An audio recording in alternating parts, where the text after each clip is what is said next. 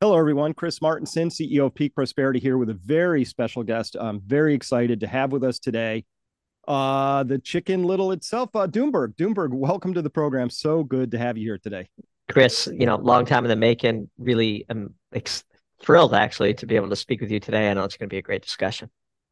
It indeed it is. And so, for people who aren't familiar with you, a little background because you really came out of for me nowhere may of 2021 an article comes out you developed a very rapid following uh, you built everything around social media substack being a primary place doomberg.substack.com everybody should subscribe but you just uh, you really came on the scene um, rather suddenly in, in, in great style as far as i'm aware. So so what can you tell us about your background your interest in and why why you started writing about these things?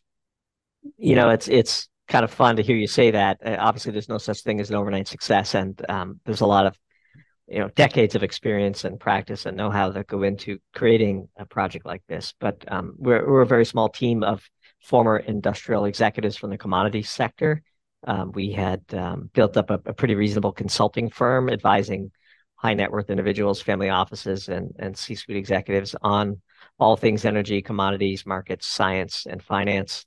And uh, you know, COVID hit, and like a lot of small business owners, it, it was really damaging to our business. I think at our apex, we probably lost 85% of our revenue over a period of 60 days. And we like to characterize that as a, a high pucker factor moment for the members of our team. And, and what do you do? And do you reinvent yourself or do you split up and go try and get a job? And and uh, on the advice of a pretty famous hedge fund manager, we decided to reinvent ourselves.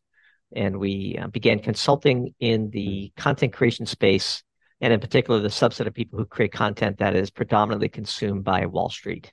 And that was quite life changing. And you know, ter- take that lemon and turn it into lemonade. We learned a lot about the space, and by the time May of 2021 rolled around, on the advice of one of our clients, we decided to start our own thing. But we were well prepared to execute based on a disciplined strategy, and we've shared many aspects of that strategy with our subscribers as we've built this following along the way. And it is truly what we were meant to be doing with our lives. And uh, one of my strongest piece of advice that I give to my children and to anybody who listens is when you find what you were meant to be doing in life, you just keep doing it. It's not that complicated. And um, we write six to eight articles a month on energy finance and the economy at large, whatever catches our interest. Um, the thing that I think differentiates Doomberg from most other content creators that serve Wall Street is we come from the industrial perspective. We bring that lens of industry, and most people with relevant industrial experience are prohibited from freely expressing themselves on the topics of the day. And um, so we're sort of competing against uh, academicians and people from government, you know, sort of professional pontificators, as we would call them. And we bring the real practical lens. Um, and, and, so um, I think that's something that really resonates with our audience. And and again, you know, uh, we we have I'm a scientist by training. We have pretty strong finance background on our team as well. And so that combination of explaining basic, you know, fundamental scientific uh, concepts in language that financial professionals can understand and then internalize into their own investment decision making process is, I think the thing that makes Doomberg unique. And um, and so we're just going to keep doing it. It's really just a thrill to do. Imagine waking up every day and doing what you were meant to be doing in your life and uh, making a living doing it. It's it's truly a thrill. Well, I get to do that too. So, uh, you know, from uh, I'm just thrilled to be able to do that. And it took me it took me a while. I'll be honest. I, t- I did a lot of things. I, I found out what I was good at by doing things I shouldn't have been doing. Um, it took me a while to get there, but I'm I'm not afraid to take those risks and jumps. And so I, I'm blessed because I wake up every day doing what I, I know my strongest core strengths are meant to do. And um, it's a it's an incredible blessing. But the key, if anybody said, "Hey, how did you get where you are?" My answer would be persistence. Um, you know, so you say six to eight articles per month that you, that you guys are writing. Uh, that's just how that is. When you get into that lifestyle, it's amazing. But you you've gotta you've gotta you gotta keep at it, right? There's no like, well, yeah, bad month, we're taking it off. You know, that doesn't. So doesn't it's funny you should say that because one thing we pride ourselves on is our readers never know when we go on vacation. They never know. Uh-huh. Like we don't take holidays, at least outwardly. Um, mm-hmm. we, we, we live to delight our ideal clients who are our paying subscribers, of course. And um, we, we, again, when it's not work, you know, when you, when you get to do what you are doing all day, as opposed to having to do uh, something all day. Right. It's a it's a world of difference, and yeah. and truly, one of the things that we're most proud of is that we have not lost sight of the fact of just how fortunate we are to have created this. But like you mentioned, this is probably our the eighth incarnation of various business efforts that we've had over the years together as a small team. And some of them worked very well, some of them failed spectacularly, and all of them taught us something and led to the product that we've been able to develop today. And we have incorporated, you know, the, the good, the bad, and the ugly from our prior experiences. And we've had them all. And, and as anybody who's tried to carve out a life on their own and eat what you kill, as we like to say, um, yeah. Uh, you know, it, it, when you do finally conquer it, it, it, it's important to not lose sight of of the foundation of work that went into it and the joy that you should be able to extract by having accomplished it. We celebrate it as families. Um, we, we, we are we don't take for granted a single day or nor a single subscriber. Um, this could go away at any moment, and we're going to savor every day where it's uh, where it's flourishing like it is now.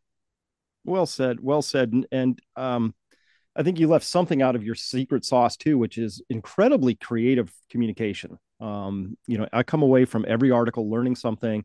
You do great framing uh, and context, and these are things that I think are fundamentally missing. Judgment time from our, our larger dialogue that's going on out there. Uh, COVID was just an absolute travesty of missing context. You know, everybody should get a shot. Really healthy 12 year olds. I mean, it was just like there was all the nuance evaporated. Everything we knew about science had just sort of like went poof. And um, it was a bizarre moment. And the opportunity, though, is that for people who can actually provide context, treat their audience with respect as if they are other intelligent adults, which they are, um, and and then communicate, uh, take the time, people will value that. And so I think no question, no know, question about it. Times for both of us here. Um, this this is the market inefficiency that the traditional media has left open for people like us to go and exploit, and um, thank them for doing so. And and as you say, um, in our hyperpolarized, hyperpolitical environment, um, the the potential for nuanced conversation where people of you know intelligent backgrounds with you know uh, a good track record of of learning and listening can uh, debate, disagree, uh, figure out the points where they disagree, and then come to terms. That's just not allowed anymore. But people still hunger for it, and so it is the alternative media like Substack that is facilitating such conversations. And to the extent that Substack has been you know, um, consistent with their core of freedom of expression and free speech, which is really foundational to the country. We're going to stick by them as partners, and and um, and so anything we can do to help them, and vice versa. Uh, you know, the, the the uh, ultimately we're strong believers in regression to the mean, and, and the media has gotten so out of whack from everyday life, and so partisan and so one sided in their analysis, so gaslighting. I mean, people know when they're being gaslit. And mm-hmm. and this is the exact inefficiency in the market that allows brands like ours to flourish. Exactly. So I, I want to go to some of that gaslighting and and some of it is just gaslighting and it's annoying. Some of it is dangerous. So one area i'm, I'm really excited to get you on for um, to help me understand it help our listeners understand it better is let can we talk about green energy for a bit? Um, and and in particular i my what's left of my hair stood on end. It was a couple months ago. I'm reading about just by an example. New York State, New York State's legislature says, hey, we're going to put laws, legislatively pass laws, governor signs them to eliminate gas peaker plants. That's like 50% of their electricity production at certain points. We're just going to get rid of those because they wanted to foster a more market friendly environment for green energy adoption, which I likened in a piece I wrote to, to this is Cortez, 15, whatever, sailing across an ocean. His sailors are a little like not interested in doing much, so he burned the boats. And it's like no way but forward. We got to go into the jungle, guys. You know, and so that's what I. Uh, how do we interpret what's going on there? I know you just wrote about Ontario, the Energiewende in Germany. To me, this isn't just. This feels dangerous to me because what they're really saying is we're going to force adoption of a technology that doesn't seem to have a, a market force behind it. And we have no way of proving that this we can subsist on this alone or that it can regenerate or rebuild itself and on and on. How, where do you fall on, on on that story? Like how do we begin to interpret what these people are up to? It's it's fascinating that you leave with this question because I just saw a really amazing chart from my good friend um, Nate Hagens, who who does a really amazing job at thinking deeply about these energy problems. And and this chart, which I'll I'll describe, um, shows just how rapidly the incremental benefit of a stable grid falls off as you uh, encounter grid instability. And it's mm. several percentage points of, of reliability um, that you need to lose before the vast majority of the benefit of a just in time, always on stable grid accrues to society. And the the um, example that you've mentioned is just the latest manifestation in what we would call utter energy ignorance uh, on the part of our state leaders who have spent no time in industry, have no relevant scientific training, and yet are uh, feel emboldened to undo the work of the generations that have come before us to provide us with this amazing, reliable, always on grid that is the core foundation um, from which every other aspect of modern society flourishes. And um, peaker plants, um, in particular, for those that aren't familiar, are basically the backup grid that is necessitated by the forced introduction of intermittent weather dependent renewable energy sources like solar and wind. And we could all pretend like these um, fancy green projects are nothing more than nuances, but at a point when they become a bigger and bigger portion of the grid, um, they do begin to threaten that grid reliability. And if you go from 99.99% reliable grid to 97% reliable grid, you've lost way more than 3% of the benefits of a grid. Uh, industries can't produce, uh, you know, manufacturing sectors leave. Um, you know, the, the, the, the grid reliability is table stakes for a modern first world developed economy. And we have lost sight of that. To this generation, you know, um, energy comes from a light switch they flick the switch and the light comes on. There's no direct visceral understanding for the men and women working in the energy sector who provide all of the necessary resources to make that happen, to make that miracle happen. I mean, our society today would be indis- indistinguishable from magic to people just 100 years ago, 50 years ago in most of the country, actually. Um, and so we take this for granted. We are arrogant about it, actually, is the word that I would use. And um, the environmentalists radicals, Malthusian anti-humans that form the the genesis of the modern, uh, you know, the Sierra Club and Greenpeace and so on. Uh, their intent is to destroy our lifestyle because they view human flourishing as necessarily degrading nature, quote unquote. Um, and so it doesn't surprise me that the, the, the fools in charge of the New York State um, grid have decided that they no longer need peaker plants, that they can just um, you know, uh, make do when the sun doesn't shine and the wind doesn't blow, and they don't need the reliable fossil fuel powered uh, facilities to m- make up for um, w- when the weather doesn't um, doesn't turn in our favor. And by the way, it will. Like it's inevitable that there will be doldrums where the wind doesn't blow and it's nighttime, and there's no amount of quote unquote capacity that you can install that would circumvent the need for grid reliability. And so, um, our view is there's a finite amount of pain that needs to be absorbed before people reconcile with physics. We hope that that pain isn't very high. We suspect it's higher than most people realize. And ultimately, um, there will be a revolt and these foolish policies will be overturned. My concern, and uh, thank you for that, because that, that, comports with a lot of what I, I think as well, although I'm not as, as deeply imbued in the industry and how it actually operates, but I, I study carefully enough to know that um, the, the one thing that worries me the most is grid down. If we get to grid down, that's more than anything else, more than a pandemic, more than practically anything except maybe thermonuclear war or something. But grid down, that's that just ends life as we know it, and possibly life for a lot of folks. Um, you know, if you've seen the one second after or you know, uh, read any of Alice Miller's, you know, when the trucks don't move kind of thing. It, it's very central. And so they're really playing with our um, well our prosperity if not our lives. And but i'm just how do you have an explanation yet for how that energy ignorance got so widespread that it it, it seems to have infected the germans? A lot of the uk a good chunk of europe um, canada the united states. Like how did where did this come from this set of ideas? It's truly a luxury of the rich. Um, if you're struggling to have a reliable grid you're not foolish enough to to bet the, the, the future of your prosperity on on the weather. Um, and, and, so um, a whole generation of people have been sold a big lie.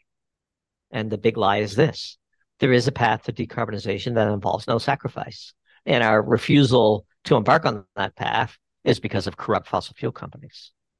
That's a, just a giant lie. There's no other way to say it. Like Um, 85% of our total energy still comes from fossil fuels today, despite spending trillions of dollars trying to diversify away from it. It's a foolish uh, endeavor.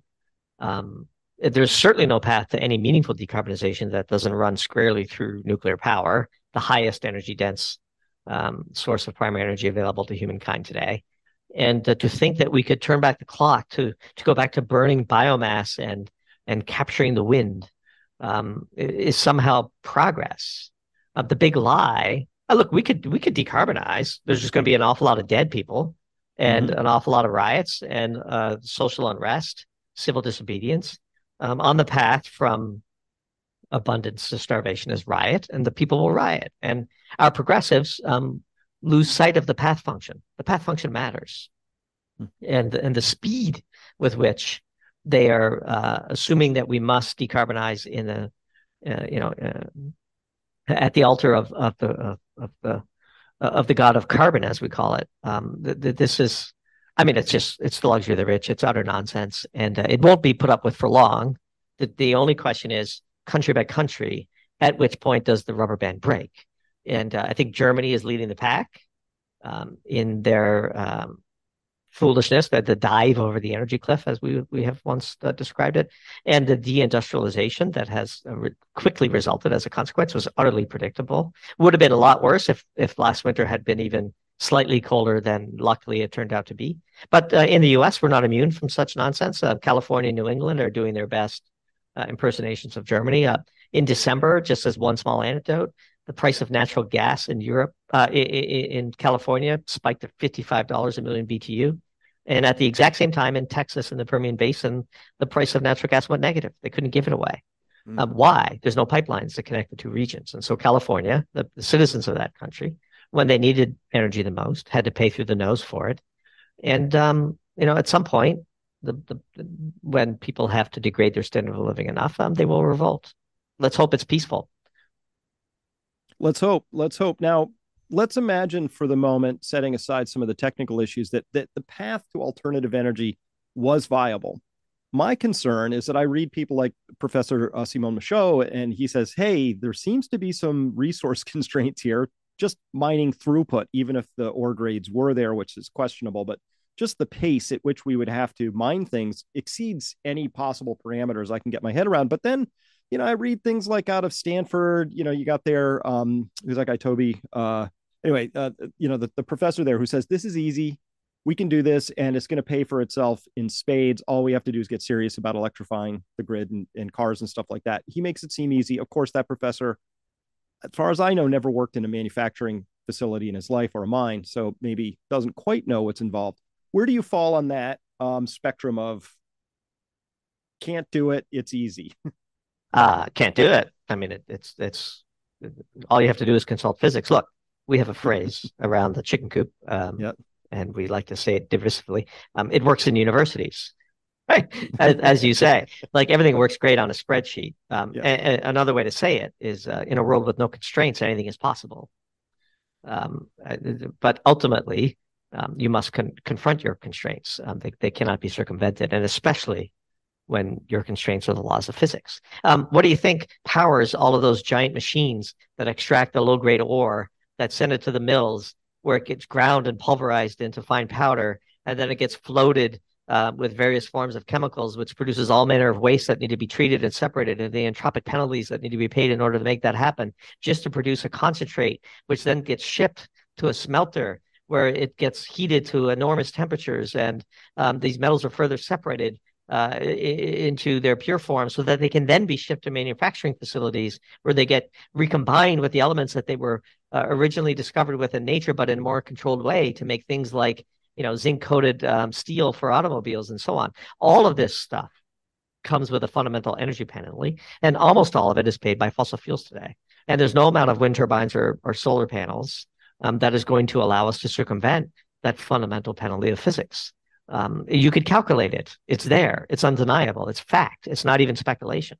And so um, to see the AOCs of the world in New York, for example, um, uh, you know, uh, talk down to the engineers uh, and the scientists and the, the, patriots who built this country, who laid down the foundation of uh, of the infrastructure that we have that we're all really decapitalizing today. We are, um, you know, monetizing the uh, energy investments of generations that have come before us um, as we uh, stand around and wait for everybody to regain their senses. And uh, the big question is, how far do we stretch that band before it breaks? Well, I want to talk about that because, um, so, but before I get there, let, let's let's get into the, I guess, the meat of this, which then is, where do you fall on the, um, what some people call a theory? I call it a geologic observation of peak oil. Uh, we would fade peak oil. I think um, peak oil is a concept for techno pessimists. And, and I, I think that the, you know, for those who have never worked in the commodity sector, they have a perhaps superficial understanding of the deep level of brilliance, expertise, technology, and engineering that is deployed each and every day to keep the lights on. And um, these people, you know, with the full force of capitalism um, as the wind in their sails, are forever inventing um, increased efficiency, new technologies. And I do think that the um, that the primary limitation to our ability to discover and exploit fossil fuels is regulatory and political. It is not technical and, and not even really financial. And so um, we could perhaps impose peak oil on ourselves out of choice, but uh, we we are um, deeply bullish the human spirit. Uh, we don't suspect that we will be running short on um, economically developable uh, developable fossil fuel um, resources. Um, our ability to convert, you know, uh, resources into reserves um, uh, scales with our technological development and our progress in that regard. And and you know, not barely a day goes by where we don't see you know improvements in computing and engineering and and drilling and and the science that backs these highly technical companies. You know, it always amuses me when people think that Google and Facebook are, are technology companies. If you ever visited the headquarters of Saudi Aramco uh, or ExxonMobil, you would know what a true technology company is. Mm, interesting. Now, I, I, take slightly the other side of that. I mean, globally, I know there's a lot out there still because they haven't even begun to do the horizontal drilling in any of the very, very rich shale layers that that underlie much of the Middle East, uh, the Vaca Muerta in Argentina, politically it's a nightmare to try and get to it. But man, that looks like an intense play. Um, it could rival the Permian from what I've seen, but uh, the the shale basins do come and they do go. You get through your tier one acreage relatively quickly. My concern is that our own Energy Information Agency, headed up by the inestimable Jennifer Granholm, is still convinced that we have 30 years of 12 and a half million barrels per day coming out of combined things like that. I'm looking at this. I see we're we're about two years away from getting through the prime tier one acreage in the Permian. We're already through it in the Bakken, uh, already passed it in Eagleford. So those look to me like there's plenty of there's stuff there. We'll get it. The technology will help, but in terms of getting more oil out, I don't so see it. I would say the, I would preface and your comment by saying that you you pointed out the political environment in which these companies are operating. So they're two separate questions. Um, do I think that peak oil is inherently a thing? Yes or no? And do I think that um, within the current constraints in the environment that we're operating, that we will see decreased production of oil, let's say in the US or even globally? Those are two separate questions. And in fact, I would point you to a, a fascinating uh, announcement by ExxonMobil on June 1st, where they talked about how they had developed technologies that they believed would allow them to double um, the amount of oil they could produce from the existing shale patch um, over the next five years. And and I go back to um, when you bet on peak oil as an inherent phenomenon, you are shorting human ingenuity. Now, if you're betting on peak oil as a political phenomenon and you're going long political incompetence, those are two very different bets. And so I don't think we're actually disagreeing. Um, I think if truly unfettered, um, we could produce um, all of the fossil fuels uh, that the world um, could afford. Uh, I, I, I don't believe that there is a fundamental uh, geographic constraint that society is rubbing up against. I do think there are political constraints, um, permitting, nuisance lawsuits, um, lack of return for investor capital because of those two things, and of course, management uh, mismanagement on the part of the executives of these companies also doesn't help. Um, they tend to overproduce at all the wrong times, et cetera, et cetera. But fundamentally, from a geographic or geological perspective, I think we have many, many centuries of, of fossil fuels available to us if we have the political will to exploit them. Hmm. I'd have to I'd have to look at that. I did read that Exxon thing, and I ran it past some people who are actually in the fracking business. Said, "Does this pencil out?" And they said, "Well, maybe, maybe not." Um, it, this idea that you're going to go in and refrac holes, uh, seal them up, and then punch new new holes in there, delta P becomes a thing, and and when once you depressurize a field, it, it it's very hard to get that back, right? So I, am I'm, I'm gonna I'm gonna wait and see on that one, but I'm a wait and see guy on all kinds of technology. I want to get to that in a bit because I've been very skeptical of LK99 room temperature superconducting, but I extraordinary claims. I'm a I'm a Missouri guy, I guess, at heart. Show me. Um, so I'm really skeptical about these things. I've seen a lot of claims come and go, and and so I'm I'm I don't want to say I'm jaded, but I'm jaded. yeah. Well, you may know that we put a piece out on this topic, and um, we we titled it "Conducting Diligence," and we have developed over the years. You know, as as a technology executive in the commodity space, um, barely a week went by when whoever was the CEO of the company I was employed at, I read something in a Wall Street Journal or Fortune magazine and and forwarded it to me and said, "Hey, what do you think of this? Is this real?" Um, mm-hmm. And so over time, uh, we have developed a very simple five question framework for quickly analyzing such uh, momentous claims as the room temperature superconductor claim that recently made the news. Um, and and those five questions are actually very basic, and, and we've used it now twice. We've used it for this, and then we recently used it for um, the development of a potential magic bullet for cancer, which was also making the headlines. And um, those five questions are very simple: Who is involved? Um, where was it published? Where are we in the scientific process? What is the scientific context, and what should we expect next? And and we walked through all five of those questions for the LK99 development. And um, you know, if you go through them, and if you don't mind, I, I just might for your audience mm-hmm. here. Um, yeah you know, who's involved? Um, it seems from outside appearances that all of the scientists involved are properly trained and have reputations that they're betting and putting on the line here, which is fine. Um, so that one passes our screen. The next question is where it was published, and this is where things get a little dicey. This wasn't published in a peer-reviewed journal. It was a preemptive preprint, perhaps out of fear of being scooped. Uh, anybody can publish a preprint. It has not been peer-reviewed. It has not run, not yet run the gauntlet of peer review uh, where um, and look, it's imperfect, and we learned from COVID that all of these things can be corrupted, but by and large, most of the time, it works pretty well. Um, and, and, so, for a claim as spectacular as this, it would have been helpful if the media waited until a respectable journal lent the credibility of its editorial process uh, to the work, which they have not, and that's not the world we live in anymore. So that's fine. Um, where are we in the scientific process? Look, none of this matters until somebody replicates it. Um, people can make a claim um, the good news is that the experimental procedures described in the preprint are comparatively simple. Um, we were going to write a follow up piece where we were going to describe how high throughput heterogeneous synthesis would basically obliterate this entire space in very short order if it was real. Um, you could run thousands of experiments a day with minor nuance changes to temperature ramp, oxygen content, various reagents, and the uh, chemical industry would would very very quickly map out the entire space uh, post haste if this were real. We've not yet seen in the weeks that have since passed um, any confirmation of that, which gives us significant pause. And then the scientific context is that this this is a field that is replete with false claims, fraud, um, retracted papers, uh, misunderstandings, and so on. And um, and the leap that was described here is so profound. It's not like I mean we've gone from like liquid helium and liquid nitrogen, like the coldest temperatures imaginable, to um, room te- not just room temperature superconductivity, but superconductive properties above the boiling point of water, and that's just such a chasm that it belies belief. And then, you know, and what should we expect next? Um, given the fact that everything is so simple, uh, we should expect this to resolve very soon.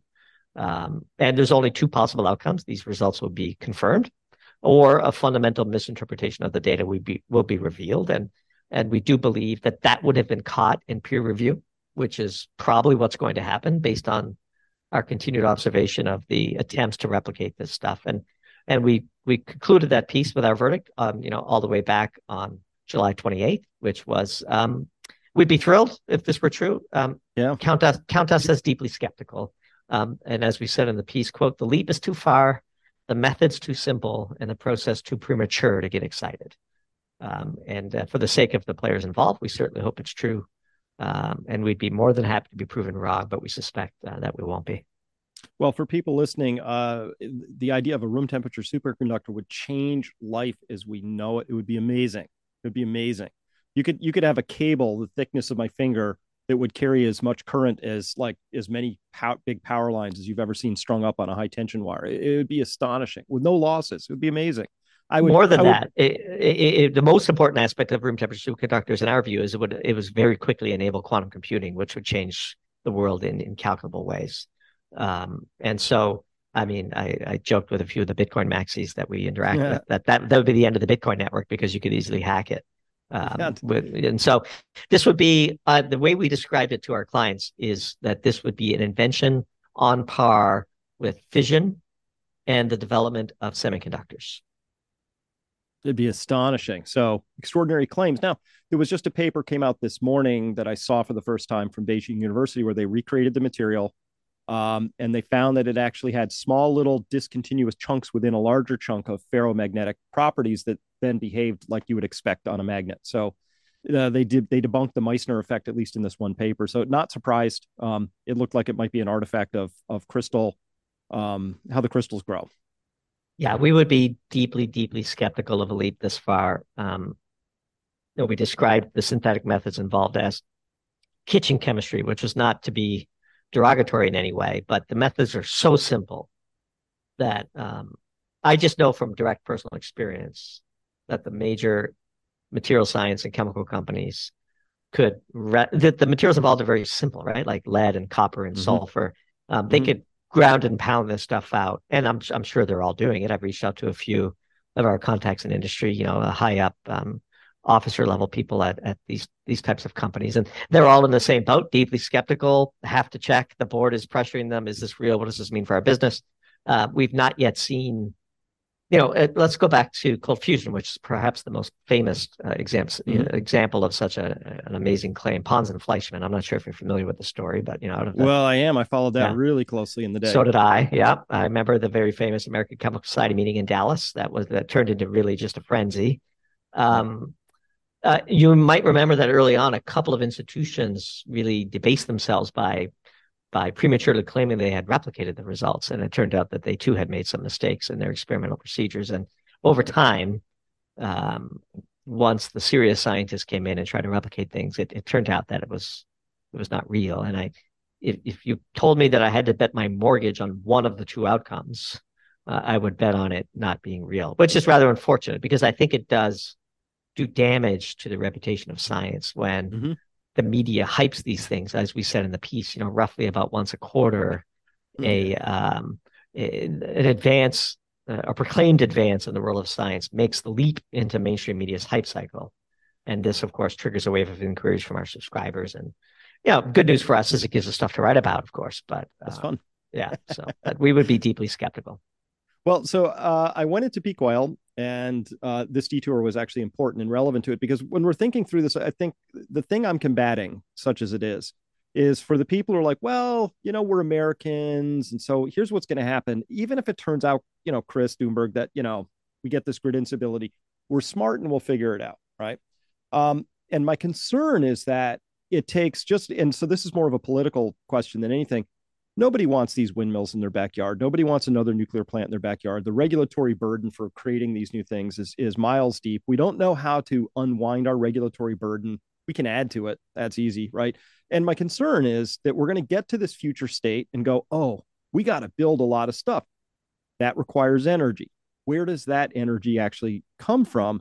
Well, it's going to have to come from oil. At that point, based on everything I'm tracking in the world in terms of who's got what, I see China as uh, by far now the world's number one importer of oil, and on a rocket sled, they're going to keep that process going. I can see a point in the future where the United States has to then compete for adequate energy supplies to do what it needs to do, which is to begin the expensive, energy intensive process of rebuilding its its core energy infrastructure from the ground up. We might not have the labor there. Let's leave that aside for the moment. I'm just worried energetically that we're going to be in competition at a crisis moment I don't know. I, I feel like um, past performance is not indicative of future success. I'm very worried that we're going to face a future that nobody knows really how to deal with because it hasn't been part of our past. So there's a, a, some positive spins that we could put on the situation, especially for the U.S. relative to other countries, and of course, when it comes to you know geopolitics, these are all relative competitions. Um, I agree on oil, although we, we are blessed with an enormous amount of oil in the U.S. and we have, luckily, because of um, nuances in the way in which um, our regulatory regime works, certain states have pretty good control over permitting and so on. Louisiana and Texas, and Oklahoma, and, and the, the various, you know, the anchors of our energy future. One thing that we are blessed with, um, which we are not yet fully taking advantage of, is an enormous amount of natural gas, which in many ways is a similarly useful molecule uh, to oil. If for no other reason than, um, yes, of course, we can't refine it into gasoline, but we can burn it to produce heat, which is an enormous uh, use of energy uh, in the U.S. And um, it, it, north, of, you know, uh, New England and, and California, notwithstanding, the pipeline infrastructure exists to support most of the U.S. from this bounty. And you know, at two dollars and fifty cents per million BTU, Henry Hub, whatever the number is today. It's somewhere in that range. You know, that's the equivalent of $15 a barrel oil for a really high pure, easy to burn, energy intense molecule. Like we we we cook in our kitchens with natural gas and and don't even think about ventilation, but one would never fire up the barbecue in your kitchen. You wouldn't burn a bunch of coal um, you know, in an unventilated area in your house. Um, it, we we are we are a major producer of natural gas, and just to give you a bit of a sort of uh, McKinsey interview estimate sort of question comparison, um, the amount of natural gas that we flare or vent, which is a bit of a scandal, uh, and export, if you sum all that up, you know, via LNG exports, that's roughly the same amount of coal that we burn uh, in the US today. Like we could replace the amount of coal that we burn from an energy content basis with the um, natural gas that we flare, burn, uh, vent, and, and export. And this is, by the way, at $2.50 a million BTU. Imagine if uh, natural gas were priced at anywhere near parity for oil. You know, at, at uh, what, $82 WTI today, um, you're looking at 12 $13 a million BTU natural gas, I can assure you at uh, 13 or $14 per million BTU natural gas, we could produce a hell of a lot more natural gas than we're producing today. And um, and this is really a a significant asset in the U.S. repertoire that makes us an energy superpower. Yes, we still import certain forms of oil. We export certain forms of oil that our refining network is not really capable of of receiving. But um, compared to other countries, we are um, broadly at first level uh, energy independent, and that's with a hand and a half tied behind our back. Yeah, not me. I live in New England. So um, you're screwed, buddy. I'm screwed. I'm a third world importing nation over here uh, because I live literally a short hop and a skip by pipeline from the world. If it was a country, it would be the world's third largest natural gas producing country, and that's right. the Marcellus. It's it's right there. And Elizabeth Warren's like, no, we're environmentalists, no pipelines. We have to liquefy our, our natural gas and import it by LNG terminal in Boston. It's horrifying. You me. get it from Trinidad and Tobago. It's uh, horrifying. And you pay European prices. We wrote a piece in December of 2021 in the early days of Doomberg. Uh, you'd appreciate this title. Um, and I remember it because I love that piece. New England is an energy crisis waiting to happen. and um, we've talked through all of this, the Jones Act and the inability to take you know, but for a pipeline, the kingdom was lost. You know, you're talking about 150 miles away from Appalachia, where, as you say, like build the damn pipelines. Um, this is how, by the way, at SoCal, you have $55 per million BTU natural gas in December, and in uh, the Waha hub and in um, in the Permian, they're, they're giving it away because it's associated gas. It's produced with oil. It's a byproduct, and byproduct economics uh, are funny that way. But in Boston, as you mentioned, um, we import via LNG carriers, non-U.S. flagged, of course, to satisfy the Jones Act. Um, you you import liquefied natural gas from Trinidad and Tobago. Um, what a joke!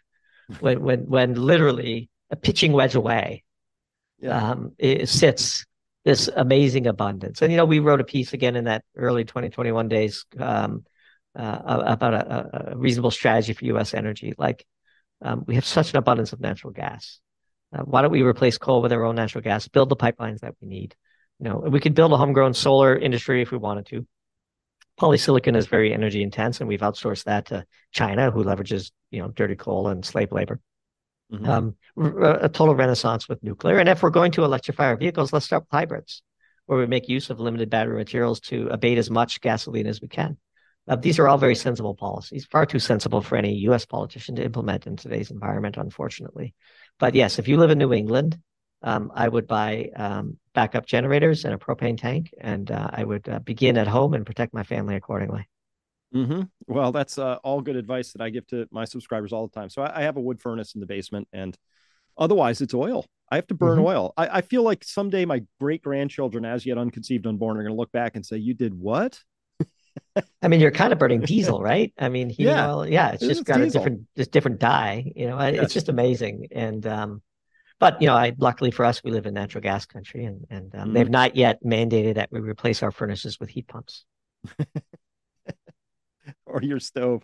Oh, it's coming though. You can feel it's coming, and and uh, I just hope we can break this delusion. So so as we close out this public portion, um, how do we how how do we begin influencing? T- give me some give me some hope here. Tell me that you are talking with people who get it, and uh, that that there's a great awakening happening, and and uh, our our senses are returning. Look, it's one conversation at a time, and I do think engaging in the political process, as opposed to throwing your hands up in the air and just accepting mm-hmm. uh, our fate uh, is, is, you know, I'd rather die trying um, than uh, timid. Uh, and I would give you one great example of, of, a friend of mine who's done, you know, as an individual citizen, an enormous amount of work. It's our friend, uh, Dr. Chris Keefer up in Canada, president of Canadians for Nuclear Energy, um, one of the organizations that has enabled a complete about face in the political system in Canada and a re-embracement of nuclear power.